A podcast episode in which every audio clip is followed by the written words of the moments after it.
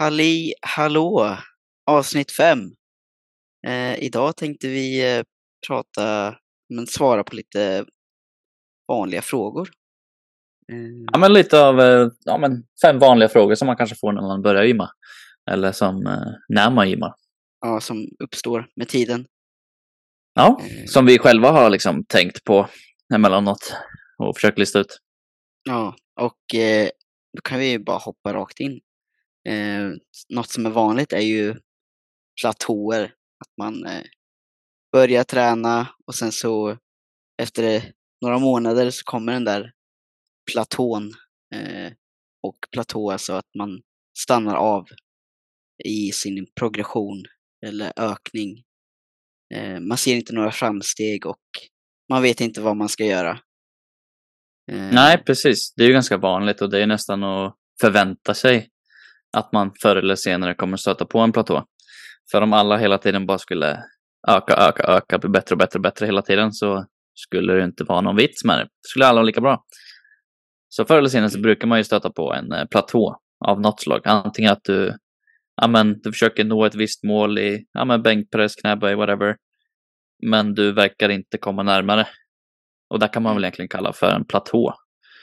Uh, både i, jag själv känner ju igen mig där att det är väldigt lätt att fastna i platå. Jag har inte tagit PB där jag siktar på att ta PB på ganska länge nu. Eh, så vi kan komma in lite på det senare vad jag gör för att försöka slå igenom min platå. Mm. Ja, Jag tänker mig, att eh, ja, du också mig, har det. Ja, absolut. Men eh, för mig handlar det nog mer om just eh, mindset och inställning när det kommer till platå. Ja, eh, det hör ju ihop lite. Ja, absolut. Mer än att det skulle vara något eh, fysiologiskt liksom. Eh, så eh, Men jag tror mig, det kan vara mycket sånt för eh, det är ganska vanligt tror jag. Att just den fysiologiska biten är, kan ta emot. Alltså att man inte Ja. har alla bitar i schack så att säga. Ja, men precis. Mm, Oftast kanske det man har, man gör väldigt mycket på gymmet liksom. Väldigt mycket som är ganska onödigt, som bara skapar onödig stress på kroppen. Mm. Eh, och då, då blir det svårt att återhämta sig och då Mm. kommer den här platån ganska snabbt. Tänker du i form av schema då, liksom vad folk Ja, men kör liksom- för typ av träning? Eller? Ja, men hur man strukturerar upp det under en vecka. Eh, Mm. att man gör, eh, man gör kanske väldigt mycket eh, arbete i gymmet. Liksom. Ja. Väldigt mycket sets och eh, repetitioner och väldigt mycket övningar eh, som, kanske, som man kanske inte behöver. Utan man har redan skapat den här eh, liksom, responsen i kroppen Mm. eh, för att få en adoption senare. Det Ja, det är bara en, Ytterst vanligt problem tror jag. ja, så man skapar bara onödig stress liksom, på kroppen som man inte kan återhämta sig från. Och så ska man på det igen sen när Mm. man inte är eh, riktigt, inte alls återhämtad. Nej, precis. Det är någonting som jag ser hos nästan alla de som jag coachar just nu. Har ju kommit till mig och så frågar jag lite så här, men hur ser ditt schema ut nu? Mm. Och det har ju nästan alltid varit så att de kör väldigt hög volym. Så Mm. väldigt mycket set, väldigt mycket reps, väldigt många övningar per pass. Mm. Och jag tror det kanske har att göra med att man liksom, man får höra att volym is the king. Ja, precis. Mer volym är svaret liksom. Men så behöver det man- verkligen inte vara. Nej, och men nu när man börjar kolla liksom mer vart, vart alla liksom börjar luta sig mot så blir det mer intensivt och mindre volym. Eh, Mm. Alltså folk drar sig mer och mer åt det här hållet nu. Eh, är i alla fall vad jag, vad jag ser. Ja, det kan ju vara så att det är de vi ser Ja men precis, börjar dra sig Sve- dit, liksom. Sverige överlag är ju ganska sent på bollen när det kommer till träning i många aspekter. Eh, I Mm. min mening i alla fall. Ja. Eh, och jag tror om folk skulle börja köra ett eller två sets och sen bara väldigt, liksom gå nära max så skulle man se väldigt mycket eh, progression och ökning av bara det. Eh, kanske inte till en början om man inte har så mycket erfarenhet och går nära sitt max liksom. I, Mm. eh, ja men liksom göra åtta repetitioner och verk, verkligen ta ut sig på de där åtta repetitionerna Mm. och eh, köra ett till två sets per muskelgrupp liksom. Ja, precis. Det är ganska rolig träning också att hålla på så. Kan Ja. jag tycka själv. Men jag tror också att det finns en... För det känns ju nästan som att alla som har gymmat och blivit duktiga har ändå gått förbi den här fasen av extremt hög volym. Liksom. Så det Mm. finns ju ändå någonting att lära sig från att köra mycket. Men då måste man också inse liksom vad man förlorar med där man får. Där man får när man kör mycket volym är att du får mycket träning för teknik och du kan köra många gånger, mycket repetition liksom. Ja, Men där man kanske förlorar på är att du inte hinner återhämta dig kanske till samma grad som du vill för att få en eh, bra ökning liksom och progression. nej, och i början så kanske inte det, alltså om man inte har tekniken på plats heller, eller Ja, att man har rätt utförande, eller ett bra utförande, eh, så kan det ju ska, alltså det kan ju göra mer skada än nytta. ja, Eh, Men eh, ja, jag, jag förespråkar lägre volym eh, för det mesta och blir bra på att ta ut sig istället på de setsen man gör. ja, verkligen. Jag tänker, jag tänker själv när jag tänker på min egen träning att jag kör inte så låg volym. Mm. Men alltid varenda gång när jag ska börja coacha någon ny person Mm, så, så blir de förvånade för hur lite jag ger dem. mm, Och så måste jag ju nästan så här, då måste jag nästan motivera så här, men vi ska bli bra på de här övningarna ja, och se vart vi kommer med det först. ja. Och det är inte så att du kör superlåg volym heller. Alltså Nej, om man jämför med liksom andra som eh, kör lägre.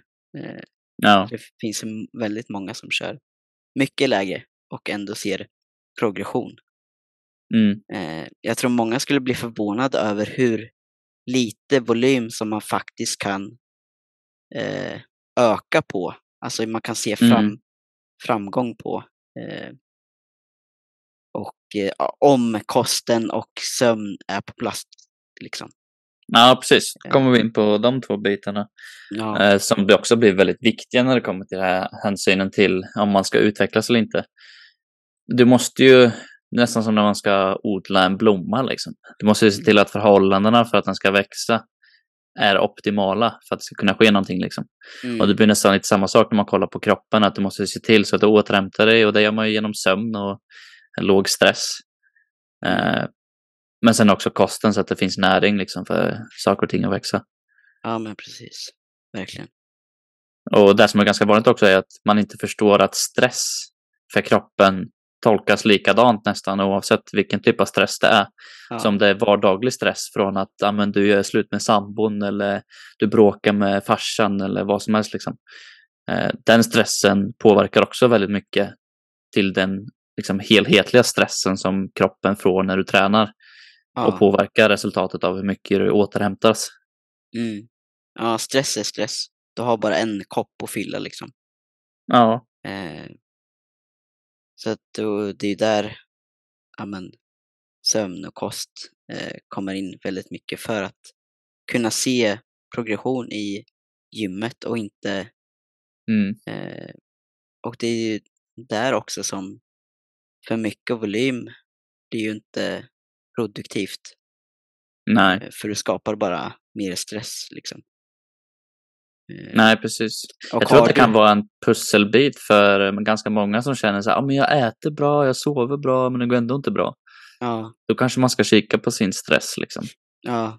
Och eh, har du liksom väldigt mycket att göra utanför träningen så kommer det inte nyttja dig att göra mer i gymmet. Eh, du kommer bara köra ner dig ännu mer. Mm.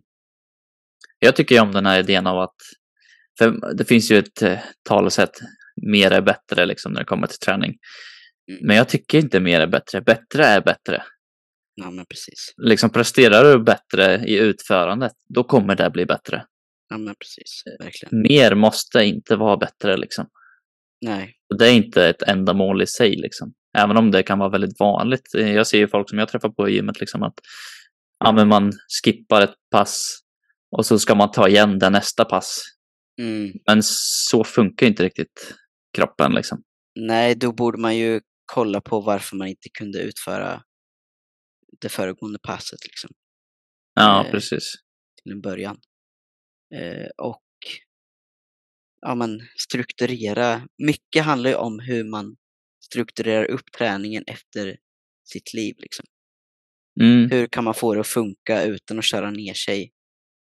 Eh, och ja, mycket har vad jag har sett liksom, handlar ju om hur du hur intensivt du tränar och hur mycket du tränar.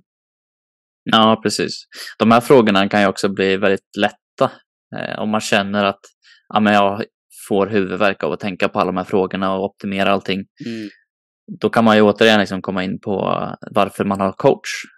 Ja, men precis. Eh, jag får ju folk som hör av sig till mig och säger att men jag orkar inte tänka liksom på allt det här. Kan du bara Mm. hjälpa mig liksom? Mm.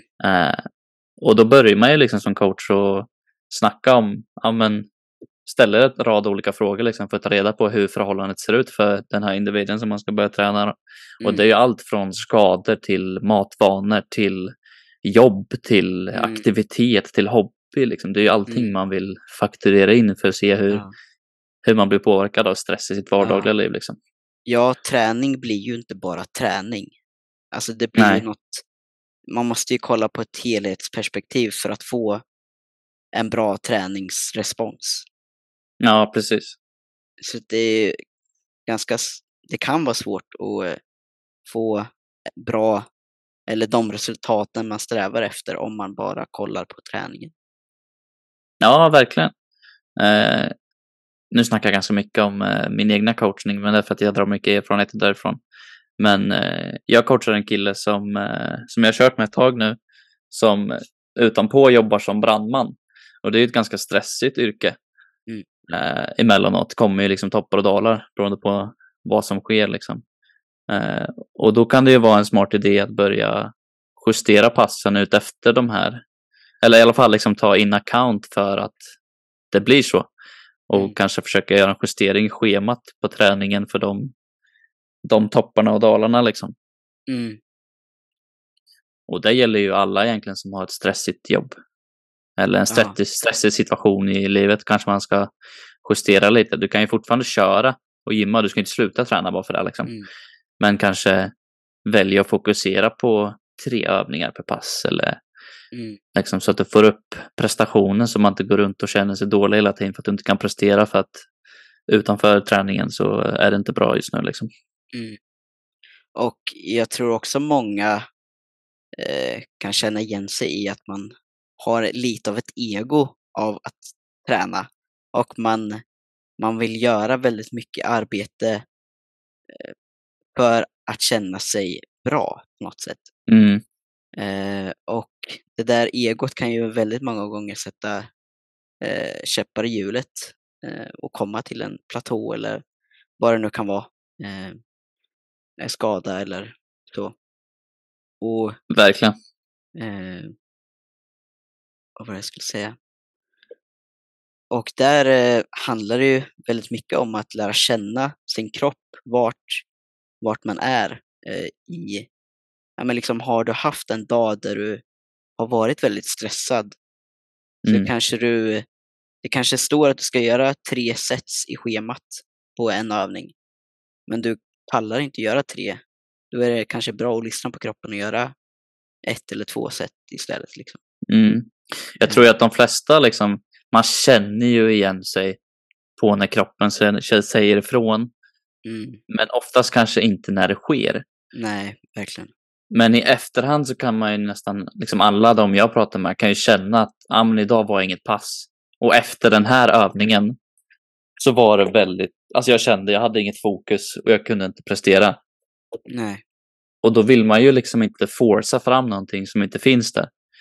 Så ibland kan det vara väldigt bra att bara, varför gick inte det här sättet bra?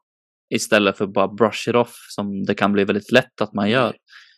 Att man bara, ah, men det här gick inte bra, nu går vi vidare till nästa. Mm. Men om man hinner fånga den tanken så kan man ju liksom inse att ja, men det här kanske inte är dagen för sju set i bänk. Det här kanske är dagen för två Ja. set idag. Liksom. Ja. Och så får man justera efter det istället. ja, alltså reflektion, man lär ju sig o- otroligt mycket av att reflektera över saker och ting. Mm. Och eh, man blir ju bra på att känna sin kropp när man reflekterar. Och eh, liksom Ja. hur, hur funkar man som människa? Eh, och det kommer ju till alla aspekter i livet. Att det kan vara bra att reflektera över saker. Ja, men precis. Varför man känner som man känner och varför man tänker som man tänker egentligen. Ja men verkligen. Men det går ju också eh, det går ju att göra på andra sätt än att bara sänka volymen. Till exempel om vi ska komma in på val av övning. Men här Mm. kan ju vara lite att man kanske måste känna sig lite bekvämare i gymmet för att veta vilka övningar som är lika andra övningar och sådär. Men till exempel så kan man ju ta och byta en eh, skivstångsövning mot en maskinövning. Mm. Eh, och varför skulle man vilja göra det, André? ja. ja men det blir ju mindre neurologiskt, alltså det blir mindre att tänka på när du Mm. är, sitter i en maskin än när du håller en stång som håller på och wobblar lite liksom. Så det Mm. blir ju mer stabilt och därmed kan du bara fokusera på att bara skjuta vikten liksom. Eh, Ja, men precis. Det var mer fokus på utförandet på, än vad det blir på att göra rätt, kan man väl nästan säga. Ja, mer, mer kanske att eh, bara göra det liksom. Mer fokus på Mm. att bara göra det än att fokusera på att eh, hålla rätt eller att du ska eh, fokusera på att känna muskeln eller vad, vad du nu ska Ja, göra precis. liksom. Eh, Och för, för exempel till den skulle exempel kunna vara, ja men du har bänkpress i schemat, men du känner att det här är ingen dag liksom. Det kommer bara bli dåligt, både mentalt men också fysiskt liksom av att jag kör Mm. bänkpress idag. Då kanske man ska byta den här bänkpressen mot en bröstpress i maskin. ja, precis. Det är nästan samma stimulans, ganska snarlika, men det är ganska stor skillnad i hur mycket stabilitet och hjälp du får från liksom, omgivningen.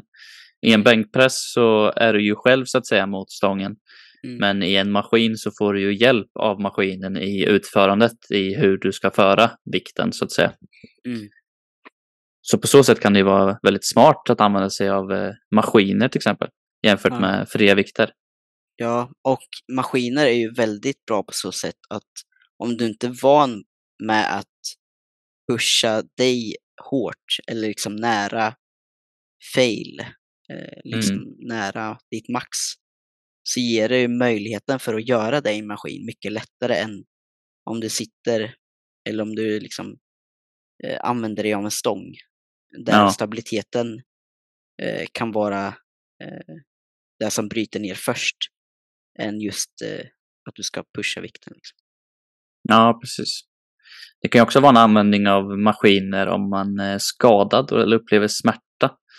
Mm. För då blir det också en mer kontrollerad miljö som gör att det kan möjliggöra för bättre träning runt smärtan Mm, snarare än att man alltid ska gå igenom smärtan. Liksom. ja, Så till exempel gör det ont i knät när du kör knäböj.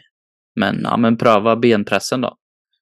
mm, Se vart den leder dig. Liksom. För det är bättre att träna en övning som ger stimulans under tiden vi fixar och kollar med vad, vad innebär den här smärtan i knät.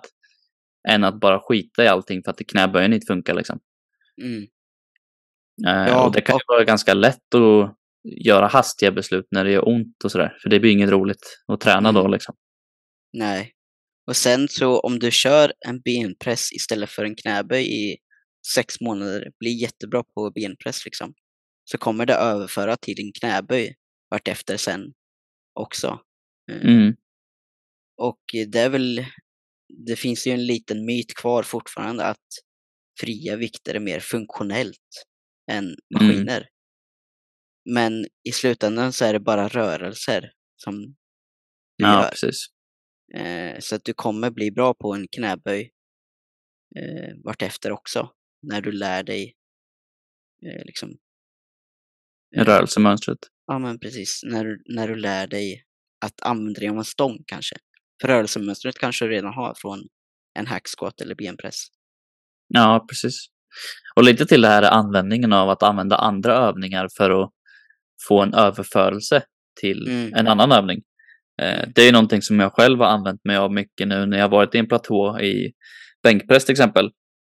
Så har jag använt mig av att köra dips och eh, hantelpress som komplement. Eh, Och nu har det nästan blivit så att de är nästan mer av en huvudövning än vad bänken är i form av liksom hur mycket stimulans de ger. Bara för att jag blivit så duktig på utförandet i de här två övningarna. Och då kan jag liksom bli glad av att jag progressar i de övningarna även fast jag inte gjort det i bänken. Mm. Då kan jag liksom ease my mind med att men blir jag duktig på de här övningarna så kommer jag förr eller senare få utdelning av det i bänkpress. Ja, Eh, och det kan vara ett ganska viktigt verktyg om det är så att man känner att ja, jag har varit fast i den här övningen aslänge. Då kan det vara ganska lätt att fastna i ett liksom negativt eh, tankemönster. Och då kanske man bara ska byta den övningen till andra övningar som man vet kommer ge en överförelse ja. och bara köra annat ett tag. Eller bara För- köra en annan variation av bänkpress Mm. exempelvis, eller marklyft. Eh, Ja, att göra en, precis. Köra smalbänk ett tag, om du kör Ja. väldigt brett liksom. Eller köra tempo, eh, Mm. liksom, eller vad det nu kan vara. Eh, Och Och det är där är någonting- också en coach kommer in för att liksom guida dig med vad, vad du kan göra liksom. För det finns så jäkla många, många saker man kan göra, så mycket verktyg som man kan använda sig av när det kommer till träning. Eh, Verkligen. Och eh, där kan det vara svårt att veta eh, vad man ska använda sig utav och när. Mm. Det är någonting som jag förespråkar ganska mycket liksom i, i den, dels den träningen som jag själv kör men också som jag coachar andra. Det är ju att vi ska bygga positiva tankemönster. Vi vill inte vara, hålla på och fejla hela tiden. Vi vill inte hålla på och bygga träning på ett sätt som gör att det kan bli negativa tankar. Vi vill träna på ett sätt som möjliggör till att tänka positivt. Till exempel, ja men vi gick inte till fail idag för vi vill ha den här tanken av hur mycket skulle jag kunna gjort idag? För det är ett positivt liksom reinforcement istället för att gå till fail och så tänker du fan att jag inte fick två och en halv kilo till. Mm. Och fail, vilken aspekt tänker du fail är nu? För vi snackade om fail nyss, om att eh, det kan vara fördel med att komma till fail eller sin max liksom. Men då är det ju att, jag antar att du också tänker så att, eh, att, eh, vad ska man säga? Ja, men att man failar ur ett eh, teknikperspektiv liksom Mm. mer än att, eh, ja, jag vet inte riktigt. Du får förklara lite hur du, Ja, men till exempel om, man, om, om vi kommer tillbaka till användningen av fria vikter så är ju fria vikter mer tekniskt utförande. Det är ju liksom en skill att vara duktig på att utföra fria vikter. Eh, och då kan det ju lätt bli så att utförandet blir ju sämre desto närmare vi kommer till fail. Det, det förväntar vi oss att det ska ske. Eh, och då när den här liksom, oundvikliga bristen i tekniken kommer så kan det finnas en risk till att man börjar tänka negativt Mm. kring att man presterade dåligt för att du kopplar presteringen till hur bra du gjorde ifrån dig även fast det är någonting som var oundvikligt för vi gick närmare fail. Mm. Eh, och därför kan det vara bra att liksom stanna lite ifrån fail i vissa övningar. Eh, Ja. För att inte få de här mönstren som är negativa. ja, Eh, så vi kan bygga positiva. ja, bygga men bra reps liksom, bra repetitioner. Mm. Mm. Också liksom bygga en bra relation till ditt eget utförande. Att Mm. faktiskt kunna säga, ja men idag gick det bra. Idag gjorde jag bra ifrån mig. Och Mm. liksom försöka stapla de dagarna Ja. För att bygga dels ett självförtroende. För det är många nog tror jag som går till gymmet dels för att få ett bättre självförtroende. Mm. Eh, För man har hört att ja, men man får det. Men du får ju bara det här självförtroendet om du ger dig själv anledning till att tro att du gör bra ifrån dig. Om du kommer in och gymmar varje dag så känner du fan vad dålig jag är. Då kommer du inte bygga ett självförtroende. Mm. Självförtroende är ju bara löftet till dig själv liksom att hur bra du är. Och om Mm. du kan stapla dagar där du säger ja men idag gick det bra. Mm. Då är det en vinst liksom. Mm. För alla typer av atleter. Både den personen som kommer in första dagen i gymmet, men också den personen som har gymmat i fem år. Och Det kommer ju också till att sänka sina förväntningar. Som vi har Mm. snackat om innan. Eh, att inte ha den här förväntningen på att du men släppa, släppa egot lite, typ. Mm. Och eh, fokusera på att göra bra reps istället för att fokusera på att vad vikten är eller hur många repetitioner har du fått utan gjorde jag eh, bra repetitioner eller inte? Eh, Ja. liksom det blir ett annat perspektiv eh, på det också, vilket eh, kan vara väldigt bra och eh, användbart. Ja, precis. Jag tänker också att det kan vara väldigt användbart för speciellt nya som har börjat gymma. Eh, alla de här grejerna som vi sagt nu innan kan ju snudda gränsen till att vara subjektiva. Alltså vad man själv upplever som bra utförande eller vad man själv upplever som duktigt. Liksom. Eh, och någonting som man kan göra som eh, blir objektivt istället. Om man tycker det är jobbigt att hålla på och tänka hela tiden när man tränar. Det är ju att använda sig av en app som loggar träningen. Så att du faktiskt kan se vad du gjorde förra veckan jämfört med den här veckan. Mm. Och då, då kan du få ett objektivt mått på om du går åt rätt håll eller inte. Mm. Eh, Men det här, det här verktyget kan ju också bli negativt trend i om man nu inte presterar bättre. Men då får man också tänka att istället för att tänka, ah, men fan jag är sämre den här veckan, så får man tänka, vad kan ha påverkat att det blev sämre den här veckan? Har jag sovit dåligt? Har jag ätit dåligt? Har jag mycket stress? Så att man Mm. fortfarande kan bygga de här positiva tankarna liksom. Men det här med att logga träningen, alltså Mm. att skriva ner vad du har gjort, det kan ju också bli negativt i längden också, beroende på Ja, hur du förhåller dig till den här boken eller den här, hur du loggar. ja precis. genom att, eh, ja men är det allt du bryr dig om att vad du skriver i den här boken, är det Mm. allt som, alltså man kopplar ifrån verkligheten lite. Man Ja. blir så insatt i vad boken säger eller vad man har skrivit ner. Mm. Eh, Så det kan ju också, kan ju vara bra att filma. Och det kan vara väldigt obekvämt för väldigt många i gymmet. Att filma sig Ja. själv när man gör en övning. Men det kan också ge ett självförtroende på att ja, men jag, jag gjorde den här övningen lite bättre än förra veckan. Ja, Så jag har precis. det objektivt på film att jag gjorde det.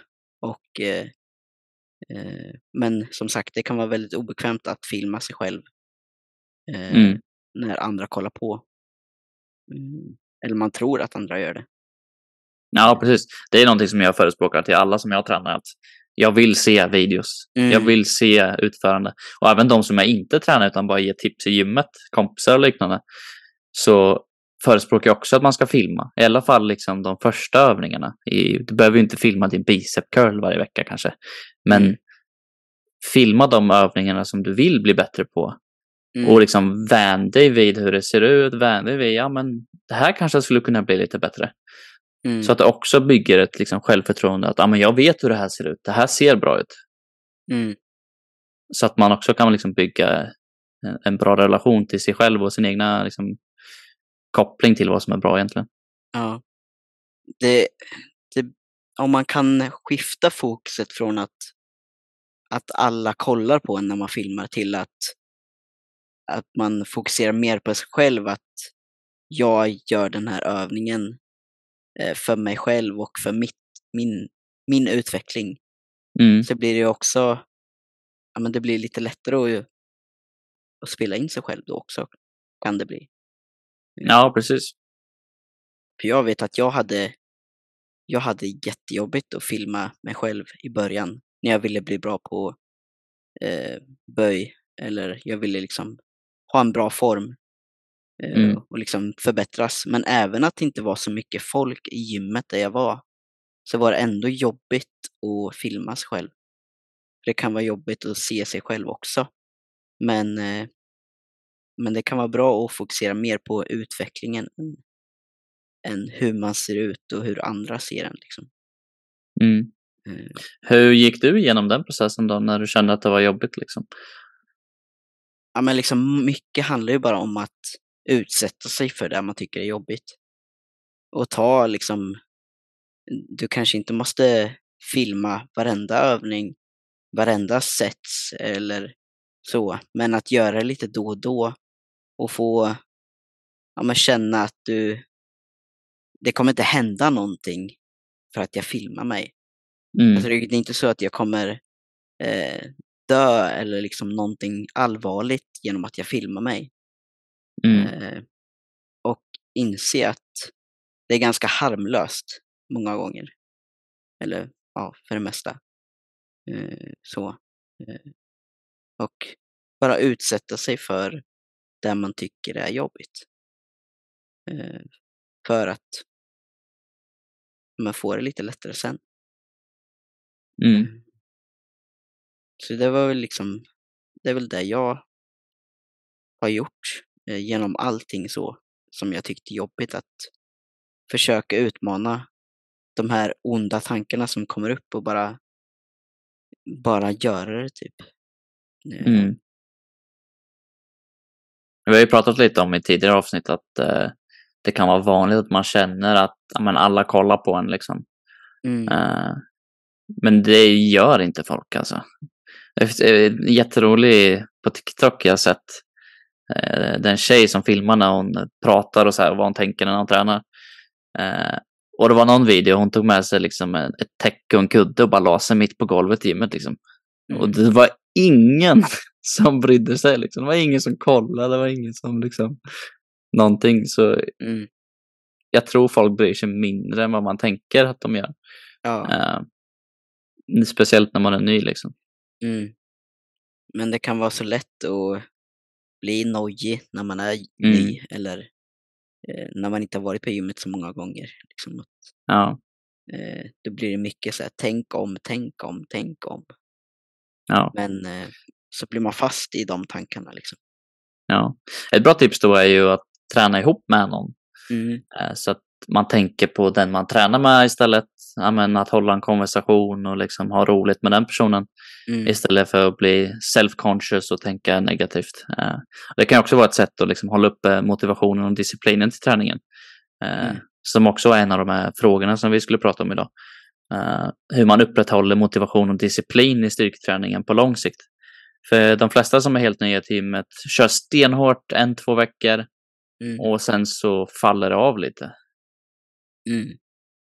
Och där kommer det också med det här att hur du strukturerar upp träningen. Eh, liksom hur har du börjat med att köra fem, sex gånger i veckan från vecka ett eller dag ett liksom, Mm. kommer det bli svårt att upprätthålla det. Och istället bygga, bygga från lågt till högt istället för att liksom börja hårt och högt liksom en, och sen trappa ner. Som du förmodligen inte kommer göra utan du kommer sluta helt istället. Eh, Så börja liksom med en, två, tre dagar och bygg upp.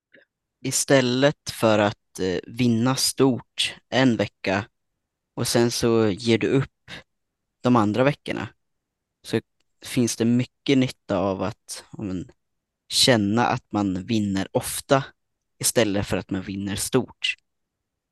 För Mm. att hålla igång den här motivationen och eh, disciplinen. Eh, och liksom börja, ja, börja, börja smått. Och, Ja, det är mycket smartare att börja stapla vinster än förluster. Eh, Och i den här avseendet så kan man ju då se se det snarare som en vinst att du lägger till ett extra träningspass för att du kört för lite och klarar mer än att det blir en förlust för att du behöver ta bort ett pass för att du började för mycket. Mm. Då är det första avseendet mycket bättre i både motivationssynpunkt men också i liksom longevitet, alltså att du ska kunna hålla på med det här under en längre period. Mm.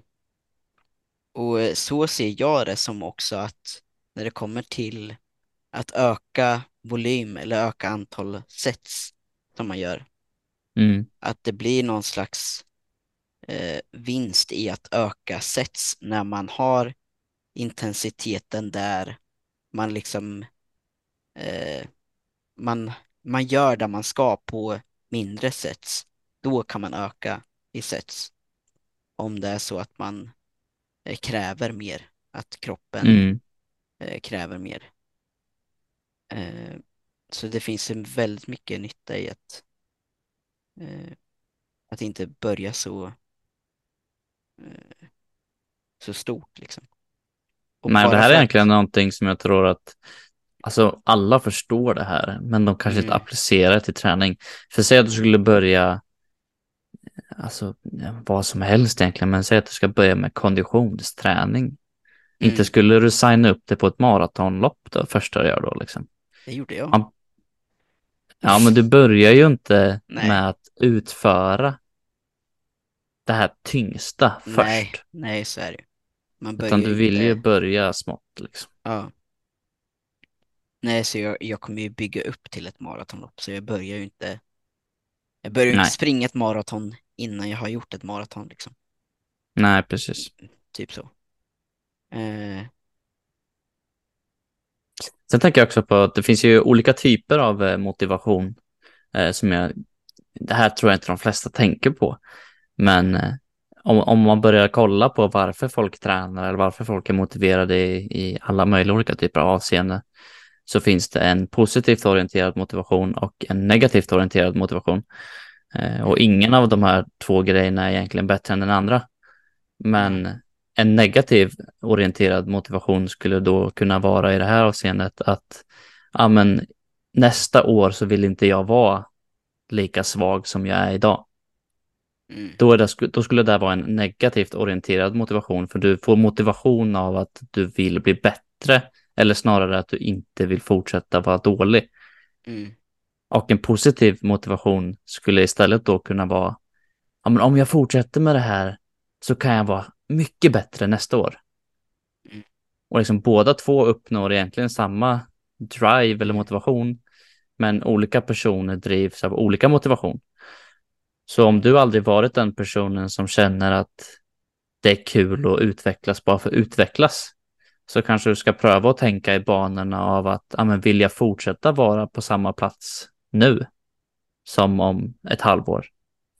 Det kanske liksom motiverar dig mer att tänka på det sättet.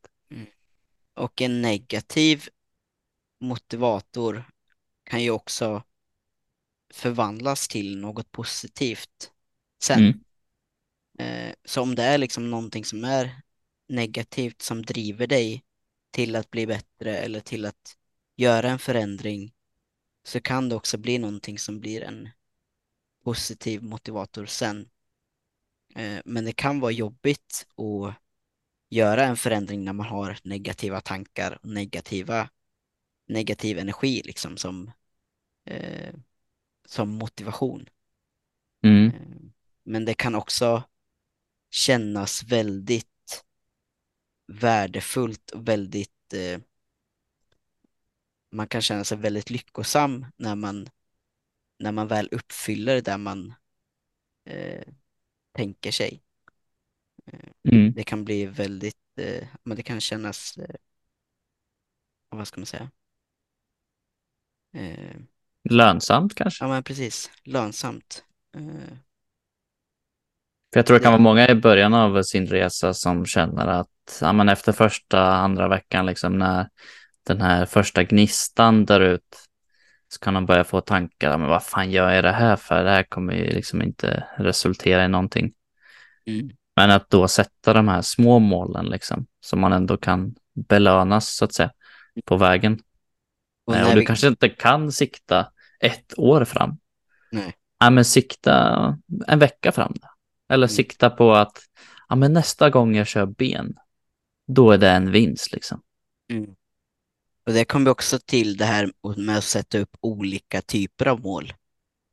Att sätta upp ett processmål kan jag uppleva eh, vara mer,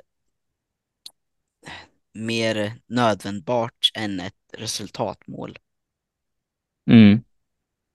Det, ja, men att gå till gymmet istället för att, eh, ja, att gå till gymmet, att ha det som ett processmål istället för att du ska eh, klara fem pass i veckan. Ja, Eh, precis. Eller liksom du ska, det blir också ett processmål i och för sig, eh, men att du ska, va, ja, resultatmål att du ska gå ner 10 kilo. Eller Mm. vad det kan vara. Eh, att du ska, ja, vad det nu kan vara. Ja, du kan ju egentligen, eh, och det här hörde jag från en annan podd som jag lyssnar på, men om du istället för att fokusera på målet du ska genomföra så kan du bryta ner målet i vad krävs Mm. för att uppnå det här målet. Eh, och om ditt mål är ganska abstrakt och så, så kan man tänka, vad skulle en person som redan uppnått det här målet göra? Mm. Liksom, vad har den för bas och vad gör den på en vardaglig basis för att uppnå det här målet? Mm. Och så kan du istället fokusera på att liksom checka av de grejerna. Mm. Eh, Och då blir liksom det här resultatmålet till ett processmål att ja, men en person som är väldigt stark i gymmet är nog i gymmet fyra till fem gånger i veckan till exempel. Mm. Och då kan ditt mål istället vara, ja men jag ska ta mig till gymmet fyra till fem gånger eller hur många gånger man nu planerar att träna. För det är lättare att tänka att ja, men jag ska bara ta mig till gymmet, speciellt de här dagarna när man har jättelåg motivation och man bara vill inte gå gymmet. Mm. Tänk bara, ja, men jag ska bara dit. För det är lättare, desto mindre jobbigt det är liksom. Mm. Som du bara kan tänka, ja, men jag ska bara gå dit, jag ska inte ens köra någonting. Men sen när du väl är där, då kommer du ändå tänka, ja men jag kan köra lite ändå, Mm. för jag är ändå här. Det Men det är ett så att lättare steg att ta liksom. Ja, det kan ju till och med vara så att jag ska bara ta på mig träningskläderna. Mm. Liksom, det kan ju vara ett första steg för många. Eller att bara gå utanför dörren. Ja, precis. Så att, eh, och det här med att identifiera sig som den personen man vill vara. Det finns ett jättestort värde i att göra det. Att Verkligen. tänka de tankarna frekvent. Hur vill jag hur vill jag framhäva mig själv liksom? Hur vill jag vem vill jag vara? Hur vill jag Mm. bygga mitt liv liksom? När vi kommer in på den här banan så tänker jag ganska mycket på en bok som jag läst. Jag vet att du också har den. Det är en procent metoden eller vad heter den på svenska? Ja, Atomic Habits Ja, eh, just det, så heter den. Den boken är i alla fall väldigt bra om man vill lära sig mer av hur man bygger vanor och hur man liksom skapar disciplin. Indirekt blir det ju. Mm, Eh, Men en viktig grej som jag tog med mig från den boken när jag läste den var att eh, gör det du vill uppnå lättare att uppnå. mm, Så till exempel vill du vara en person som går till gymmet efter jobbet, för det är någonting som kan vara jobbigt att göra. För efter jobbet så är man oftast trött, eller i alla fall vissa dagar är man väldigt trött och då kanske man inte väljer att gå till gymmet. Mm. Men om du då redan har packat din gymväska, du har packat ett snack efter jobbet, det är liksom alltid redan klart. Så det första du ser när du kommer hem, det är den här väskan. Då Mm. kommer din hjärna tänka, ja just det, vi ska gå och gymma. Mm. Då hinner du inte se alla de här andra alternativen som är så lätta att falla in i. Till exempel en skön soffa med en serie på tvn. Då hinner du inte ens processa att det är ett alternativ. Och då blir det ett mycket lättare val att välja att gå och gymma, för det är redan klart. Det är ett lätt beslut att bara ta på sig ryggan och gå då liksom. mm. Ja, och där det kan man egentligen använda till allting liksom. Vill du börja motionera mer och bara liksom ut och röra dig och gå promenader? Ja, men gör det lätt att ta på dig skorna då. Liksom har de inte längst in i garderoben så att det är jobbigt att ta fram dem varenda gång du ska köra. Liksom underlätta för dig själv att göra lätta beslut som leder till bättre val. Mm. Och det är extremt lönsamt att lära sig den taktiken, liksom när det kommer till allting i livet, när det kommer till skolan, när det kommer till jobb. Liksom lägg upp en vardag som gör det lätt att göra rätt. Mm. För det är så himla lätt att inte göra rätt. Ja. Det är lätt att göra det svårt för sig själv för att Ja. uppnå sina mål eller där man vill, ja, där man vill göra liksom. Och det är ju det här, de här grejerna brukar man inte tänka på liksom. Man tänker bara attans att jag hamnade i soffan idag igen eller attans att jag somnade efter jobbet idag igen. Mm. Och så tänker man inte på varför det råkade bli så, för det är liksom, det är ju tankar som sker på sekunden. Att Mm. man bara gör ett beslut och så bara, nej, idag är inte gymmet. Mm. Men hade liksom det varit mer förmånakligt för dig att göra ett lättare beslut kring att gå till gymmet, då kanske du hade gjort ett annat beslut. Mm. Och det kommer nästan lite samma sak till om man har problem med, med mat eller kost och sådär. Eh, antingen att du äter för lite eller äter för mycket. Gör det lättare för dig själv då. Om du är en person som äter för lite, som i mitt fall, eh, att jag har svårt att äta tillräckligt mycket mat, gör det lätt att laga mat då. Jag införskaffade mig en riskokare och så insåg jag att jag kan ju göra kycklingen i ugnen. Så jag liksom kryddar min kyckling och jag stoppar in mitt ris i riskokaren och kycklingen in i ugnen. Och så slår jag en timer på 30 minuter och så går jag och gör något annat för jag hatar att laga mat. Speciellt om jag inte är hungrig liksom. Men då Mm. blir det liksom den processen av att laga mat och att äta bra blir rimlig för mig då. Det blir liksom ett steg som jag, ja men okej, jag kan slå på riskokaren och slänga in kyckling i ugnen. För det är ett så lätt steg att göra. Men däremot om jag inte hade haft det och jag istället hade, ja just det, nu ska jag stå och laga en gourmetmiddag här i en timme. Då tänker min hjärna, orkar jag spendera en timme här när jag kan sitta vid datorn och spela istället? Liksom, det, man, man lägger sig inte förmånaktigt i att göra rätt beslut då. Nej. Nej, man Och det blir ju lite sig- samma sak då när man kommer till andra sidan spektrumet som är lite mer din arena då. Vad sa du nu?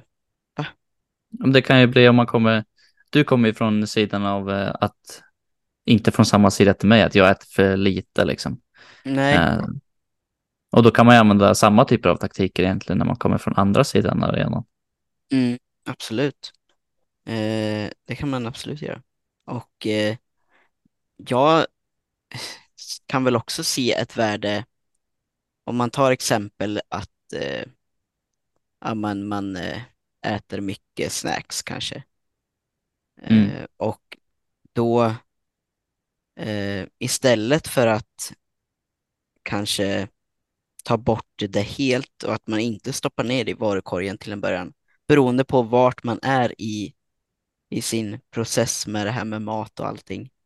Liksom om man tycker att det är jobbigt att ta bort, ta bort någonting som kanske ger en eh, en trygghet eller vad, vad det nu kan vara, så kan det vara nödvändigt eller användbart att fortfarande köpa den här, eh, de här gifflarna eller vad det nu kan vara och ha i skafferiet, men du sätter en restriktion på dig själv att du bara kan äta en per dag istället för hela paketet på eh, fem minuter liksom.